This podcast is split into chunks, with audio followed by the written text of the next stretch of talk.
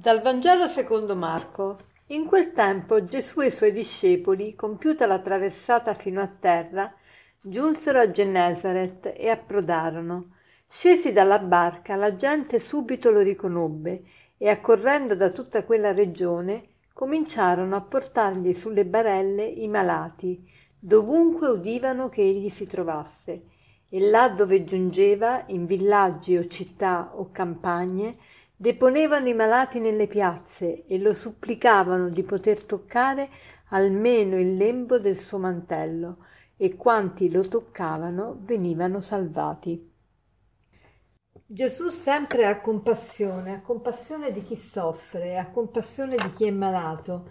E anche oggi Gesù ha compassione di chi soffre e di chi è malato, non solo ai tempi quando stava in Palestina e quando camminava per le strade eh, del, della Palestina appunto, ma anche oggi Gesù vuole venire in soccorso ai malati, ha compassione dei malati e dei sofferenti in generale. Allora oggi vogliamo meditare su questo importante sacramento dell'unzione degli infermi come un mezzo che il Signore ci ha dato per stare vicino ai malati.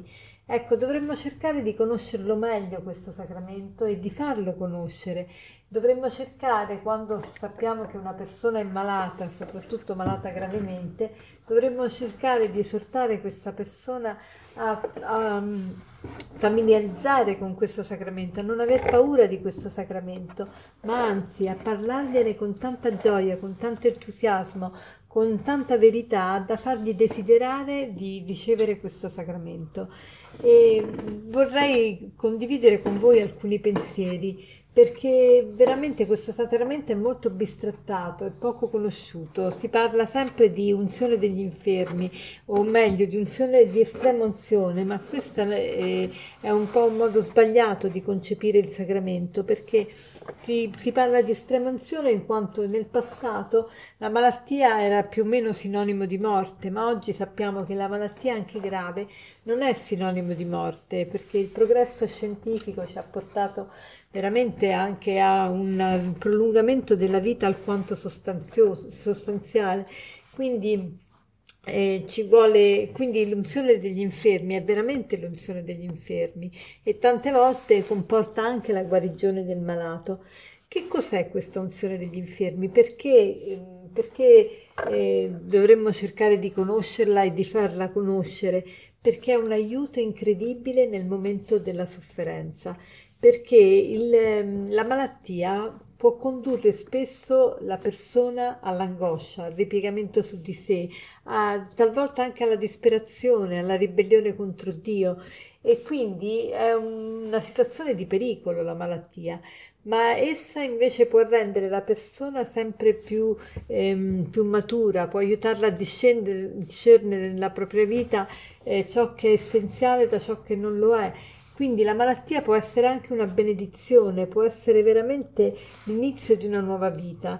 E ehm, quindi il sacramento dell'unzione degli infermi è stato istituito da Gesù perché? Per, per alleviare le sofferenze del malato, per aff- aiutarlo ad affrontare la malattia e qualche volta anche la morte e per stargli vicino al malato, per far sì che la sua malattia venga unita alle sofferenze di Cristo e acquisti un valore salvifico, cioè un valore per tutta la Chiesa, per tutta l'umanità è incredibile, noi tante volte facciamo fatica a capire questi concetti, tuttavia la sofferenza è stata scelta da Gesù come mezzo di salvezza, quindi la sofferenza ha un valore salvifico, non possiamo trascurare questo valore. E quando l'unzione degli infermi viene amministrata il malato si unisce alla passione di Cristo e quindi le sue sofferenze hanno un valore per tutta l'umanità. È una cosa bellissima, meravigliosa. Ma sentite le parole che accompagnano l'unzione degli infermi. Guardate che parole belle che vengono pronunciate. O Gesù, nostro Redentore, con la grazia dello Spirito Santo, conforta questo nostro fratello, questa nostra sorella, guarisci le sue infermità, perdona i suoi peccati, allontana da lui le sofferenze dell'anima e del corpo e fa che ritorni al consueto lavoro in piena serenità e salute. Ma guardate che parole belle, Gesù nostro Redentore, con la grazia dello Spirito Santo, conforta questo nostro fratello. Chi è che non vuole essere confortato? Guarisci le sue infermità, perdona i suoi peccati, allontana da lui le sofferenze dell'anima e del corpo e fa che ritorni al consueto lavoro in piena serenità e salute. È bellissimo. Quindi il proposito di oggi può essere quello di conoscere meglio questo sacramento e parlarne quanto più possibile, soprattutto farlo conoscere ai malati stessi e anzi proporlo, trovare il modo ovviamente per, per aiutare le persone a capirne l'importanza e a riceverlo con le disposizioni anche dovute. E per concludere vorrei citarvi questo aforisma che dice così: Non temete i momenti difficili, il meglio viene da lì. Non temete i momenti difficili, il meglio viene da lì. Buona giornata.